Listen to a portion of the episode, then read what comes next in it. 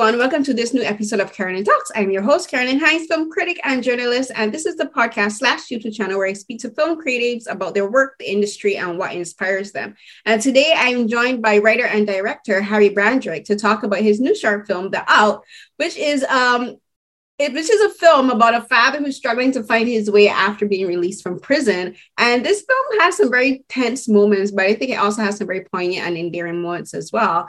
And we'll get into the all. But before that, as usual, I'd like to ask my guests to say a bit about themselves. Thank you for having me. Thank you. Um, so um, so for everyone, can you tell us what made you decide to become a writer and a director and into pursuing the work of filmmaking because everyone's journey is never the same. No two mm. filmmakers has the exact same journey. Yeah, totally. Um, so yeah, I mean, I didn't come from like a creative background at all. Like I've I left school, like high school at like 16, didn't really have any grades, started to work in construction and various other things. And then I kind of went to university a bit later, in like my early 20s, to study photography, uh, which is where I kind of got sort of like turned onto cinema. Was yeah, I had a tutor who was she quoted like a film by Godard, and I was just like curious. I didn't know anything about like art house or the French New Wave or anything like that.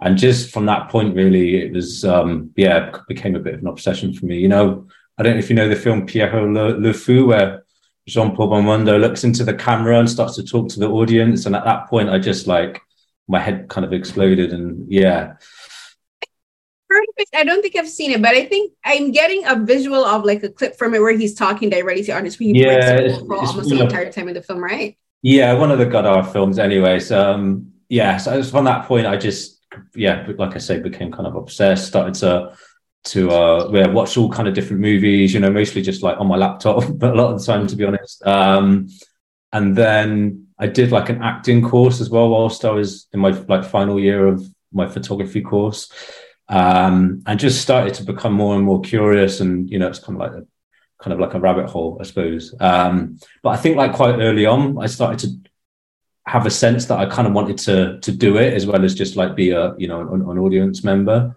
Um, so then when I finished my university course, I moved to Paris where I worked as a bartender for a bit, and then I just started to have these ideas for like a short film that I wanted to do. So um, yeah, moved back to the UK, made this short film, and my goal was with that was to do a, like a master's course in directing at um, the National Television and Film School here, just outside of London.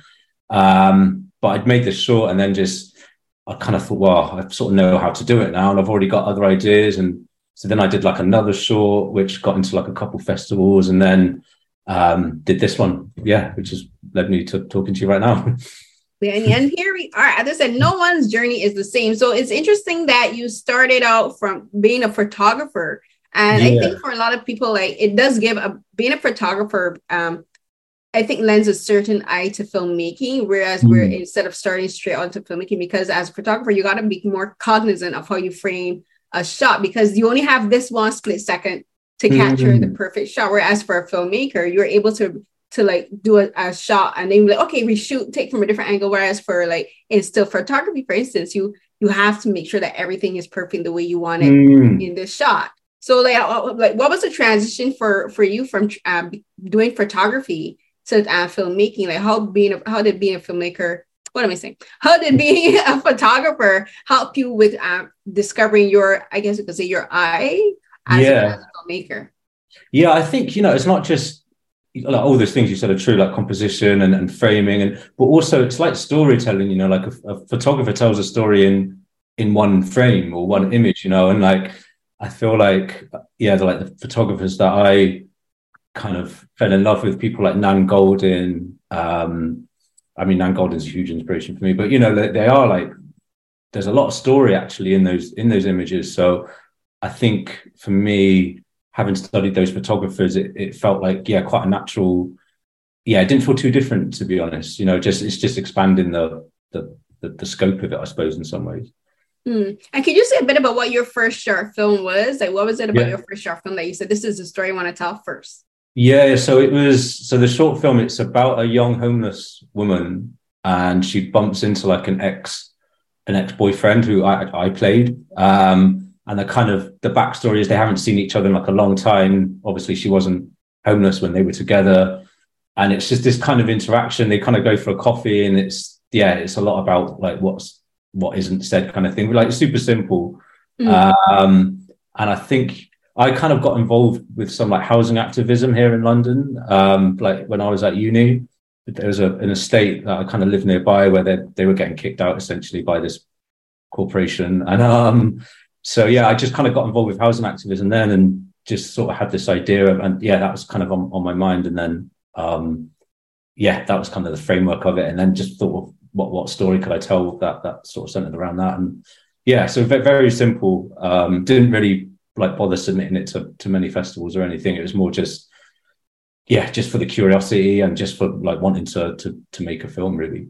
Mm. So the thing that always interests me with um, short films in particular is you, like I think every short film that I've ever seen is usually set in one day or like in a, as like either it's like the a full 24 hours of one day caught within a short frame mm-hmm. or it's maybe just a couple hours of a story being told and you have to like for short films you you have to make the story so concise but also still so deep that we get a sense of who these characters are mm. from the beginning and you kind of and you do that with the alt where like we don't have any introduction to these characters. We don't have like a uh uh, uh what's the word you call it?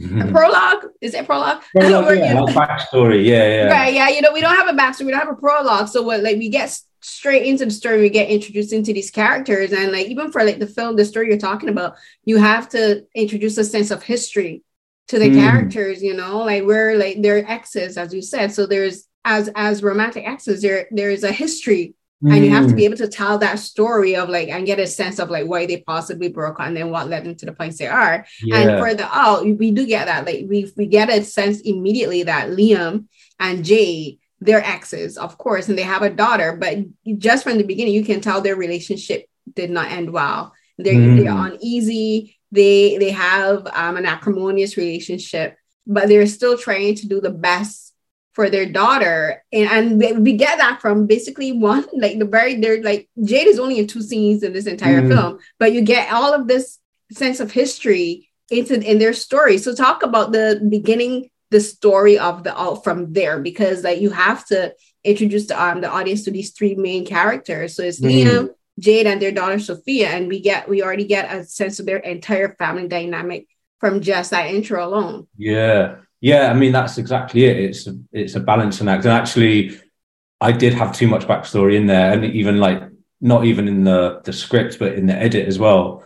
But one of the Grace, one one of the producers on the film, she kind of said, you know, we're you're giving too much context, and like you say, you don't have that much time, so you it's you you kind of have to get into the story. I think you know those things like you say about the interactions with with Jade and Liam. A lot of it actually comes down to the well, not just the performance, it's the writing as well. But it's you know, it's the it's the actors who, who they give you that sense. You know, Kimberly is very talented. She, you know, I just the way she communicates with Liam, you do just get this sense. You can tell their story straight away. You don't need to be told it in any kind of like um simplistic, like easy way, or, or like you say with like a prologue. It's just like it's just there in the emotions and in the and in the in the kind of nature of that uh, interaction, I suppose um sorry I, I, forgot what was the second part of your question no i'm sorry I just like talk like your decision to start the story from there because like we don't yeah. like, for instance like the film begins really with them right on the balcony and they're having this discussion so like there isn't even a lead up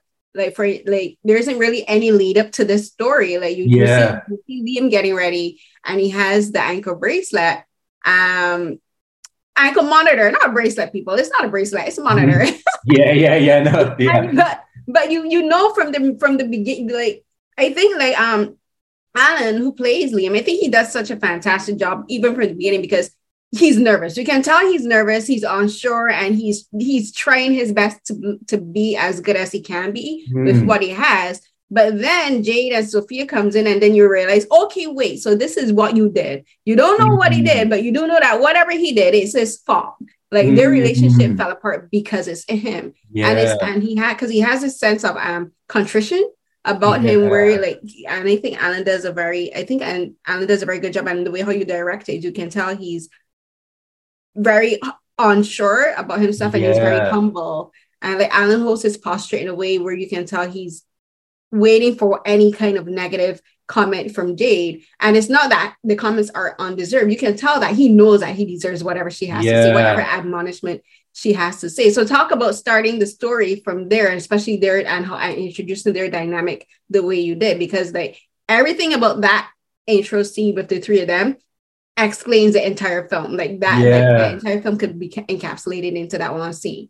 Yeah, I think for me, like good writing is you know where character and plot are kind of the same thing. Mm. You know, like it's sort of it's it's the yeah the character is, is driving the plot, but you're also what they do and how they behave with other people is is illuminating the, both the character but also driving the story forward. So to me, that just felt like the the the right place to start that story there because straight away we're we're given like we know what's gonna we know what it's about. We're given the premise. We're given all the essential bits of information, but um, like you say, there's also stuff in there about about the character and about their relationship, and it's just you kind of, I suppose, you're just like working it in just sort of subtly, and and it, yeah, it's a it's a real it's a balancing act for sure.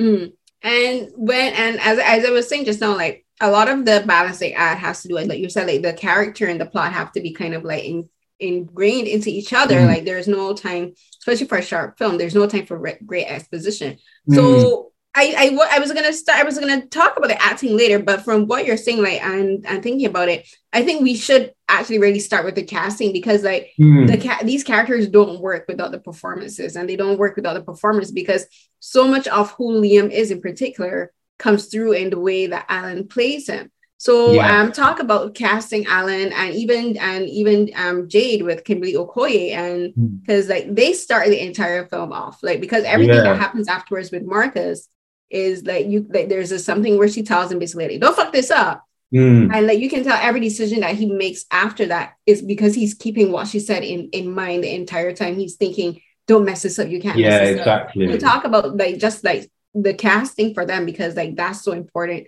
with this particular story. Yeah, for sure. So Alan is a friend of a friend. Um, I didn't know him like too well actually before we we worked together on this, but he he was part of quite a successful like comedy show here in, in the UK called People Just Do Nothing, and I kind of I, I just loved the show and.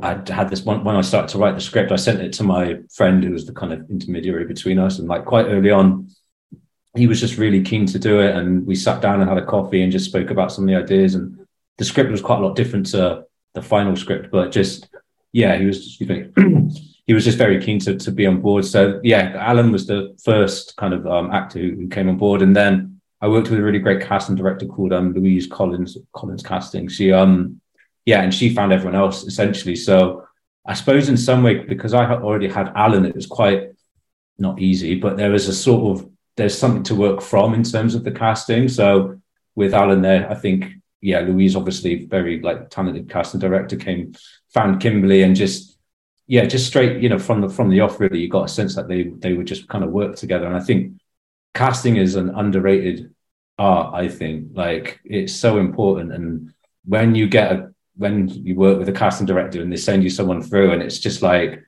it, you just get that sense straight away, and it's it's kind of yeah, it's a mysterious, kind of beautiful thing when it when it comes off. No, it's like casting is as you said an unappreciated art because and you know what the Oscars really do need to have uh, um, a, cat a category for best casting and best casting director. If they for yeah. all these major awards. It, like yeah, a film like a director. Yes, you have the story, you have the cinematography, you have the score, you have the characters, but it doesn't work unless the casting is done right. And the casting can yeah. only really be done right is if the casting director knows and has a person in mind there say, okay, this is who I envision to play this this scene and this is who I envision to work with these other people. And yeah. it's, it's it's a magic trick because like they yeah, have to be able to like no, I think intuitively know what you as a director and the writer want, but mm. then also have to be able to I think also to me think about what the um the performers will do within these performances. Mm. They have to envision these people playing these parts. And, you know, they, yeah. they, they really know.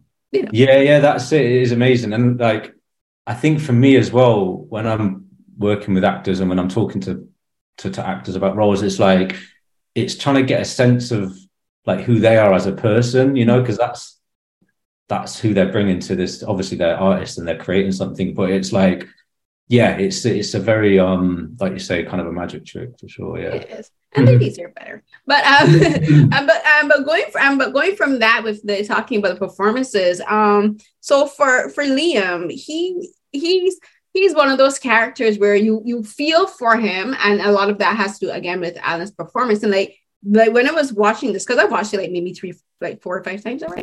When I was when I was watching it, I just kept thinking like, yes, he's a criminal. He he's a felon, and that's obvious because he's wearing the I um the ankle monitor. But then you can also tell that he's a man, a father who's trying to do his best. Mm. And he's mm. learning, he's now learning what it means to be a father. And even in this short space of time, he's learning with the responsibility of being a father. Mm. You know, mm. he's learning about the, the fear of, yeah. of, being responsible for a small human being. Like yeah. I like I like looking after children is terrifying. Yeah, like, yeah, you're yeah, and sure. nothing happens to them in the entire time that you're watching them.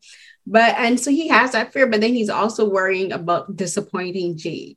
You mm. know, he mm. has all of this, and then here along here comes Marcus, and and Marcus is is a character where I think something that and I did I never really thought about it until I actually was watching this is like where you have people who are drug addicts, like they're they're so dangerous. Mm. And they're mm. dangerous in the sense that they they pose a threat to help people to the life that people are trying to rebuild. And in Liam's case, he's trying to rebuild this relationship with his daughter. Mm. He's trying to rebuild the stability of a relationship with Jade. But Marcus is like is like a whirlwind, and he's posing a, a very real danger to this life that Liam is trying to build. And he's he's also posing a danger to his freedom because if anything goes wrong, Liam could end right back up in prison. So talk about yeah. that story, that part of the story, and like the I think I think to me, Liam uh, Marcus is a metaphor for the challenges that that people, especially people who are like form or recovering drug addicts and people who are trying to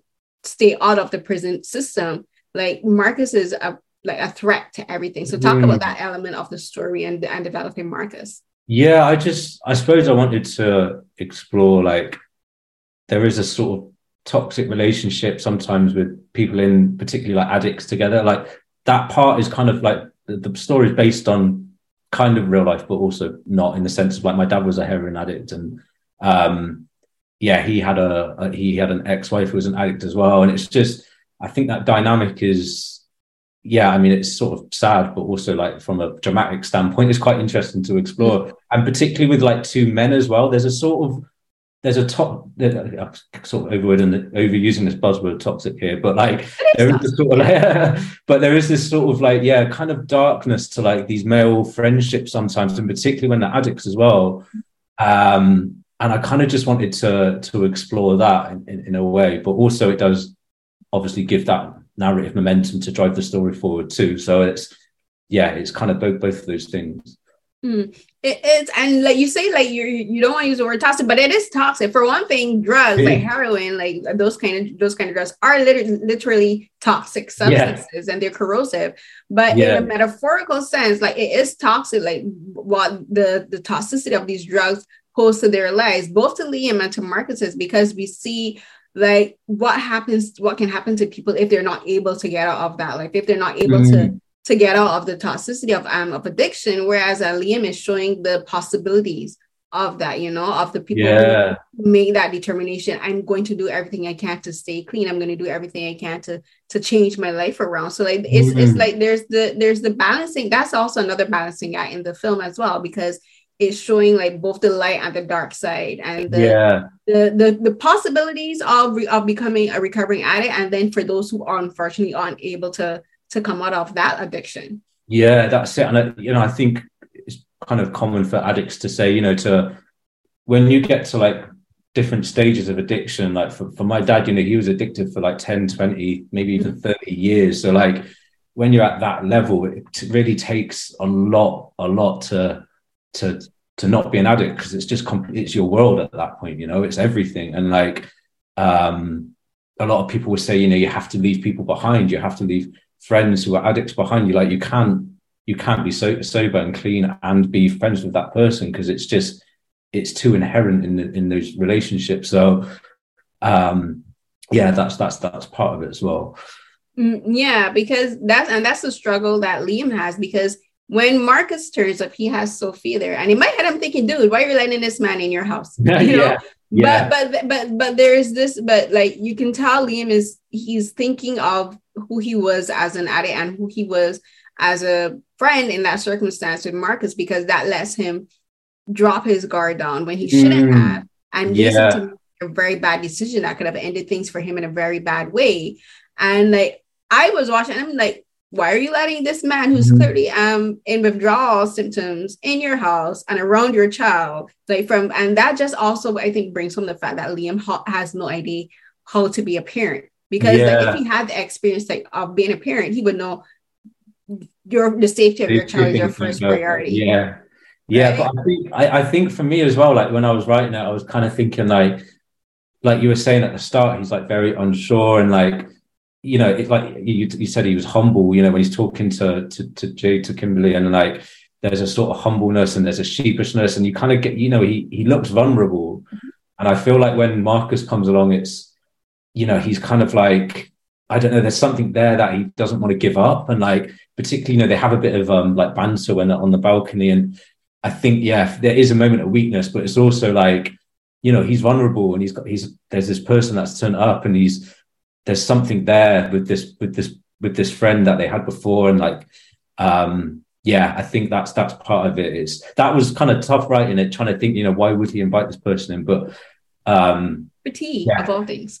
Yeah yeah yeah exactly. But i think it's yeah he's kind of he wants to give up this life but he was also still clinging on to it in a sense. Mm. and you know you kind of i kind of thinking about it now you know maybe he's lonely you know like so there's yeah there's that as well yeah, because I got the sense that um this is the first time that he's had anyone come to him since yeah like I, I get the sense that he's fresh out of prison like maybe like yeah. within the same week so this is the first interaction he's had with someone outside of prison yeah, that isn't be. connected to like the prison system yeah that's it yeah um and it's yeah it's tough because you know people make rational decisions all the time and sometimes in a script or a film and it doesn't feel true it, it, obviously like stands out a lot so it's yeah it's about giving it giving those irrational decisions enough of like an emotional um kind of motivation to to feel real mm. Mm. right and like you're saying something and is something I just clicked in my head. So like we were talking about the film kind of is talking about basically like balances. And mm I think it also talks about duality as well, because yeah. like speaking about Jade, like Jade, like she she she um she starts out in the first in the conversation with um Liam, they like, you know, they kind of started the same like easygoing way, you know, like catching up, like, how are you doing? Mm. Is like school going good? You know, I'm like catching up with school and all this. And then yeah. she like switches a flip and she's like, don't mess this shit up, you know, yeah. like, like once she starts talking about the responsibility of being a parent. She's flip, she flips a, switch and she's just like, I'm not messing with you. Like this is yeah, not yeah, conversation. You have a responsibility. You, you can't mess this up. Mm-hmm. And Marcus kind of does, and Marcus also has the duality where and it kind of made me think of like how drug addicts are so good at manipulating people and, and weaseling people and weaseling their way into um into spaces and ingratiating themselves to people because they all their ultimate goal is to is to get the drug is to get yeah. high and they're going to do what they have to and like marcus case he starts out the same way congenial and he very like you know does the same easygoing conversation with marcus and like they're cashing up like they're like their best buddies from school like, oh, mm-hmm. and then once he realizes he can't get what he wants from liam he flips a switch too and he's yeah. he becomes like super aggressive and violent in his speech and his mannerisms and then even for Liam, he does the same thing too. Like he, mm. uh, in he's like humble. His um, body posture is um kind of reserved and on mm. and short and insecure. But then once he realizes like, oh shit, like I I messed up and I need to fix this situation now, especially because Sophia, he has Sophia to think about. He also starts. He also flips the switch with Marcus, and mm. he, and we can see the person he was before you know like he was mm. aggressive and he and he can be physically violent if he needs to be. So talk about that that aspect of the film because i think it's interesting that all three of these characters are like have like they're able to flip a switch. And also yeah. that's also i gotta praise the actors for that because all three of them do such a fantastic job of switching modes in very short instances. Yeah that's it. Um yeah i don't know I, you know for me that's just people. You know people are complex and people have hidden depths and depending on what situation you're in, different aspects of your personality can can come to the fore. And like, yeah, particularly what you were saying about Marcus, you know, like drug addicts, particularly, you know, with very addictive drugs like crack and heroin, you know, they will, you've just got to get high because it's otherwise you're sick, you know what I mean? And like, um, yeah, that, that like manipulative and you kind of, yeah, he does kind of, um, yeah, definitely manipulates Liam and Liam's kind of drawn into it a little bit. And like, um, yeah, I think for, I was just, I just want to write like complex characters, you know, to me, they feel more real. They're more interesting to watch on screen. And like, um, it just it just lent itself to, to the story that I was that I was trying to tell. But um, yeah, I'm really glad you say that because yeah, like all the actors were just just completely nailed those those um those facets of, of the character. Mm, right, and you mentioned like some of this uh, some aspects of the film are based on like your own experiences as a as a child growing with a father who was um addicted to drugs. So when you were writing a script like this, like you said, like this, the, the finished script, it was in your original, um, was in the original um version. So, mm. but when you're writing a story like this and does deal with a topic where like where like you have to like kind of like process your emotions or maybe even distance yourself from them because you don't want to make it too much. It's not a biography. You yeah, know, it's not you're not writing your life story, but you're still, yeah. still drawing inspiration from your life. Like as a writer, um, how are you able to like adding what adding the emotional elements that from your experiences help you to like relate to these these characters and help you make the story more realistic. But then also back off and say i this is not an autobiography. This is not a this is not about me exposing my heart and my guts yeah. to like the audiences. Like that would be a different story. That would be a whole that's another film. That's another story. Yeah. but like how do you like how do you also balance the the inspiration um, from the reality? Yeah i mean for, so for me it's like they're not my memories mm. but they're like well, I suppose they are my memories, sorry, but they're like they didn't. They're not my experiences. Sorry, is what I meant to say. Like they're things that happen. It's like family history, and um, it's kind of for me, it's a bit confusing because like my mum to protect us from that relationship, she kind of we didn't really speak a lot about it, mm. and so for me, like I.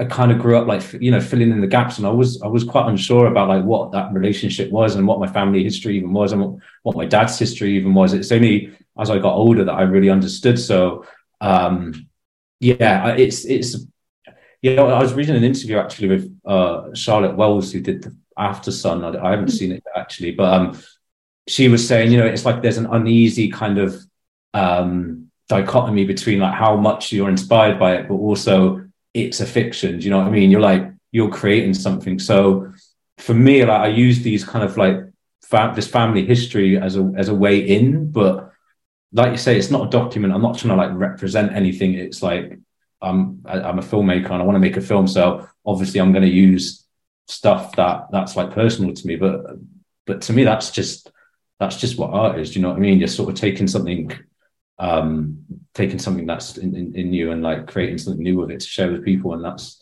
so yeah, it is, but it is exactly like you say, it is a real like um yeah, you're sort of processing things and and sometimes there can be a tendency to like maybe like be a little bit over introspective, but you've got to remember that you're telling a story and then like yeah, it's weird. It's a, it's kind of difficult to explain because it's, it's a difficult thing to like navigate when you're doing it. It's it's a weird, like you say, distancing and and um, getting close to your emotions without yeah being too autobiographical about it. Mm, yeah, I imagine it can be like kind of tricky. And I've yeah. seen Aftersun. That's one of those films I think I need to rewatch it because I was watching. I'm like, what is this film about? But that's not that it's bad. It's just like I think I think Sundays are specific films. Like if you are if you're in a particular frame of mind, like you kind of like miss what it it's about. Resonate. So, yeah, it yeah. sounds like I haven't. It sounds like quite mysterious. I, quite mysterious film in a sense. I, I, yeah, I need to see it to be it's honest. It's an interesting film because it's about this father and daughter, and they're on a on a on a vacation. I think yeah. it's in somewhere in Greece, I think possibly. But yeah. it's just like it's interesting. Like it has like really good um, cinematography, and like I think I just need to rewatch it. But yeah, yeah, rewatch it, see what you think about it. yeah, yeah. yeah. um, but let me talk a bit about the writing, not for the directing of these scenes. Like this film takes place m- mostly in one location, mm. and that's in Liam's house, and that's part um, partly um, because like he, I, I assume because he has an ankle brace, um, the ankle monitor, yeah. so he can't go very far from his home. So everything t- starts out like it starts on the balcony and then it goes into his house and we get his space. And then like the only exterior shot we have is like when he has to go and find Marcus to get this mm. bag this IKEA, I love IKEA bags. They're so they're so versatile. yeah. Let's go and get this IKEA bag with stuff in it, which is one of them is Sophia's bunny, and that's his main objective is to get this the stuffed bunny back. But like talk about the directing of the film and like just the location of where you uh, where you from and how you you worked around the challenges of that location because it's like it's kind of like a small confined space. Yeah, like the balcony I think was interesting because it's a narrow space and it's long and you mm. have to get mm. all of these different shots from different angles to show the characters' faces. And then in the house, that's also a small space too. So talk about the mm. challenges of directing that and like why you picked the locations you picked. Yeah, I mean, to be honest, like you're you're thinking of that stuff when you're writing the script, and like for me, like money wise, it's like you're constantly always having to think about like what's achievable within the re- with the, the resources that, mm. that I've got. So it's like those yeah, it's not like you kind of write something and then it's you're chopping and changing it, and, and it's kind of like from the very beginning you're sort of working.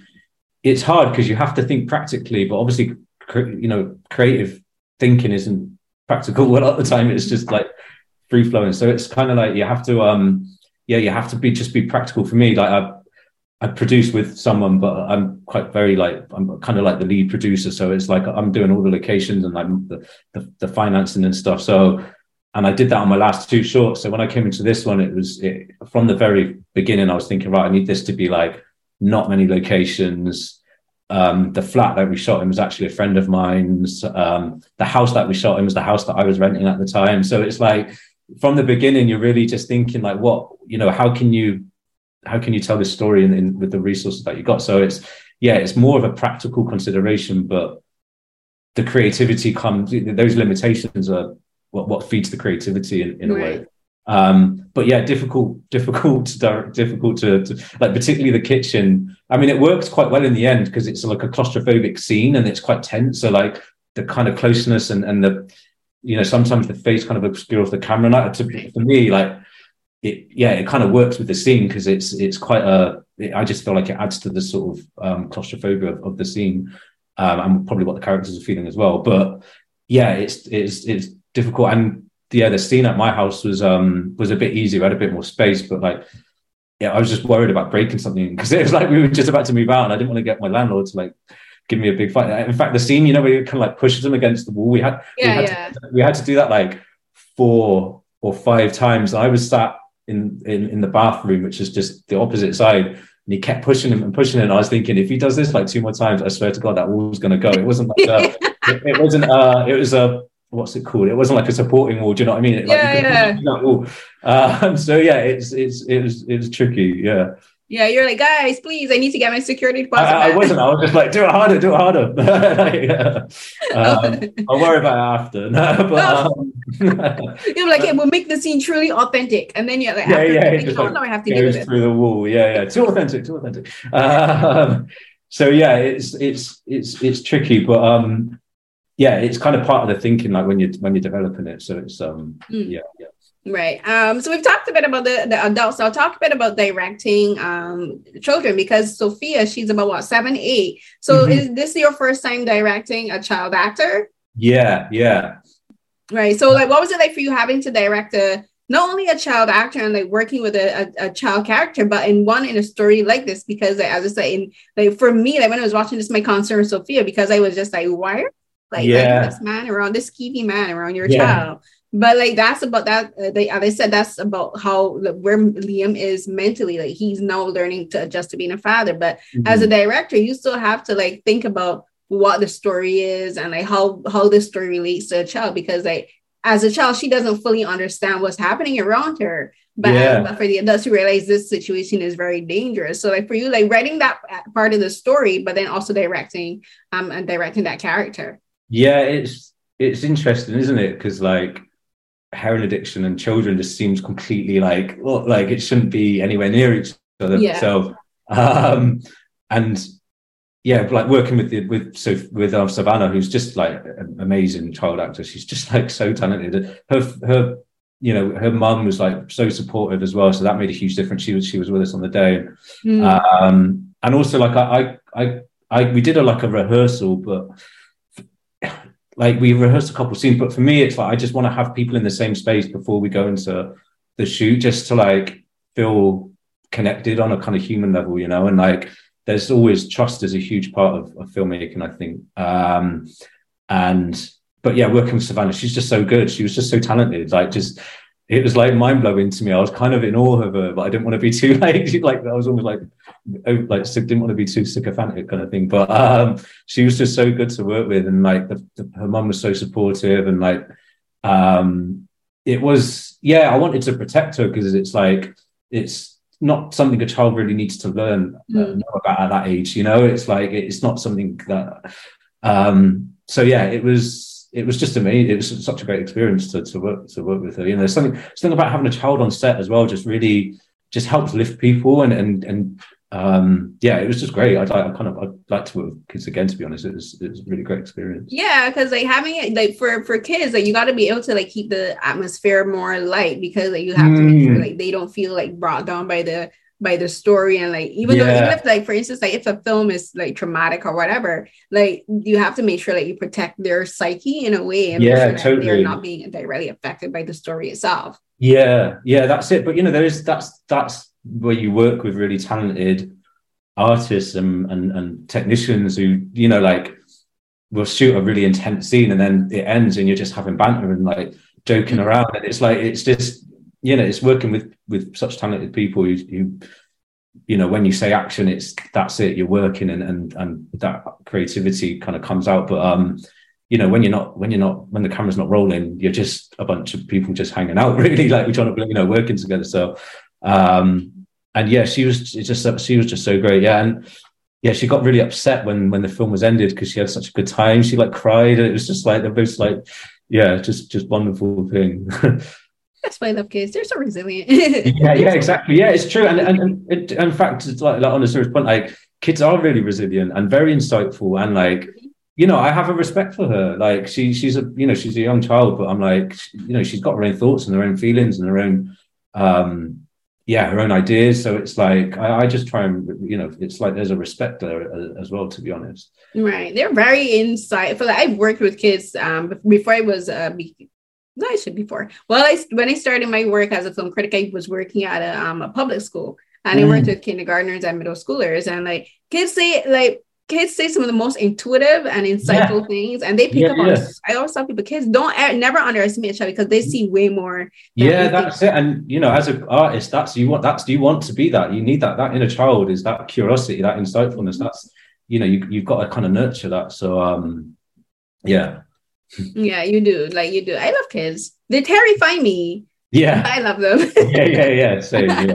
um. So I wanted. So for the film, like we like the film, as we said, is set in um one day and is set within like a short, very short space of time, like maybe one hour or two hours. But for how how long was the filming for this actually? Um. So well, it's actually set over twenty four hours. Actually, so it's like yeah, so it's like well, it's like one day. So we, hmm. she drops, she drops her off in the morning, and then the next day she collects her. So the kind of action takes place. Every, but most of everything takes place within like the the first. Quite a short, yeah, yeah, yeah. Most it yeah it takes place within like a day, and then there's like he puts her to bed, and then she comes to pick her up. So, um, but it, yeah, it took it was a three day shoot. That's that's quick. yeah, it's quick. I mean, it's it's the it's the the financial constraints. You need to be so economical and like you, you got to plan everything. You know, really, really plan. And um, I'm working with you know I'm working with the crew who are like taking a bit of a pay cut to work with me. So I'm just you know you want to make things just as easy and as as as kind of uh, efficient as possible. So. Mm. Uh, yeah, it's funny you talk about so you show people films and they people think you're shooting for like days on end, you know, and it's just like it's it's not like that. Yeah, no, sometimes sometimes I think um sometimes you can get the best stories in like the shortest space of time. Um there's like a film that we I we interviewed the lead actress called The Inspection with Jeremy Pope. Mm. And when you watch this film, you think this film takes like they had like maybe like a two, three months to film this film. They did not. They filmed this this entire film in 19 days. And I'm wow. like, what?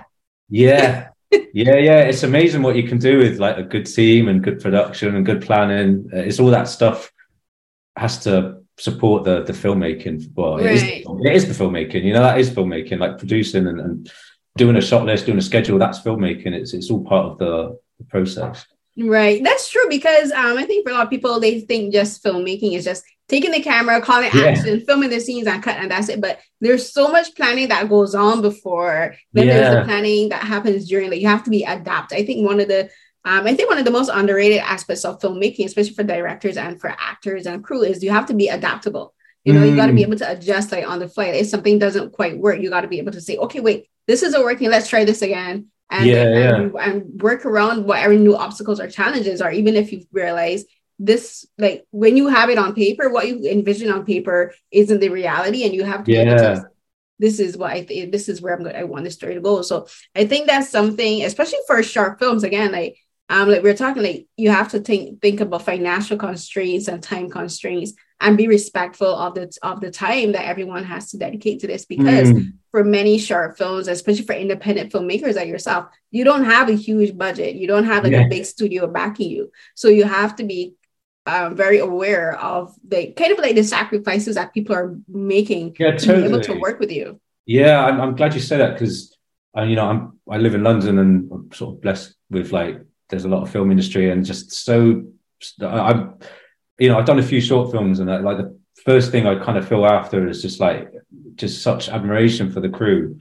You know, they're like they work such long hours, and I, I think there's a bit of a shift going on at the moment where they're starting to ask for a little bit more from from the studios and stuff. But like, just in awe of them, like man, they just they just work so hard. They're so professional. They're so dedicated. Um, and that's you know they make the film. They, the film mm-hmm. wouldn't exist without without the crew. So yeah, just props to props to the crew. Yeah. No, for true. I always have respect for crew, and I always try to show my appreciation because one uh, once the actors have gone home, it's the crew that have to take everything down yeah. and start They take the sets down and then start set this set stuff up for the next shot or for the next day. And yeah, yeah. they're the ones that are like left before they're the last ones to turn the lights off. So yeah, yeah, yeah props. Yeah, yeah, for sure. That's yeah. and like, and especially for like short films, like you really wouldn't be able to, especially when you have such when you have really small budgets.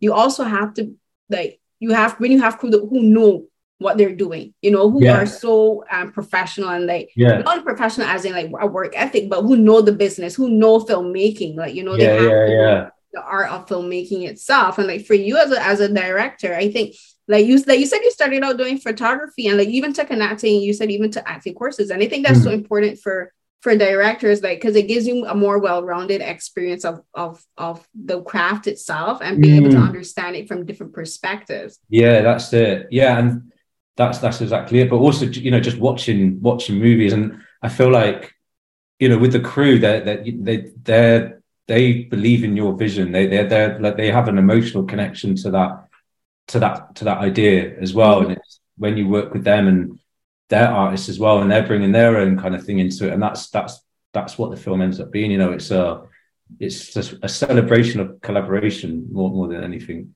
No, it really is. Um, so I think that's it because it's 45 minutes and I promise you 45 minutes. but this was a great conversation. Thank you so much for talking with me, um, Harry. I, I think this film, I'm always so I, I one of the things I love about doing my job, and I say this all the time, but I mean it. But I always when I always take great joy in like when I start a film, like and I I read the synopsis, but then sometimes I you get to know you really really get to a sense of the film and even the filmmakers from the films because mm. as some, some synopsis as as well as they're written don't really tell you they don't really prepare you for the story or even no. for the acting and the development of everything. So um, I, I, I really appreciate you taking the time to speak with me about this film, The Alp, because it made me think about things that I that I that I never really thought about before. Yeah, yeah. And also about the challenges of creating short films and especially for stories like this because um like I think for me filmmaking is a way of learning more about the world as well and learning more about art. And like no matter how many years i'm 39 i've been watching films my entire life but that's still i still don't know everything about filmmaking. I yeah, still yeah. haven't seen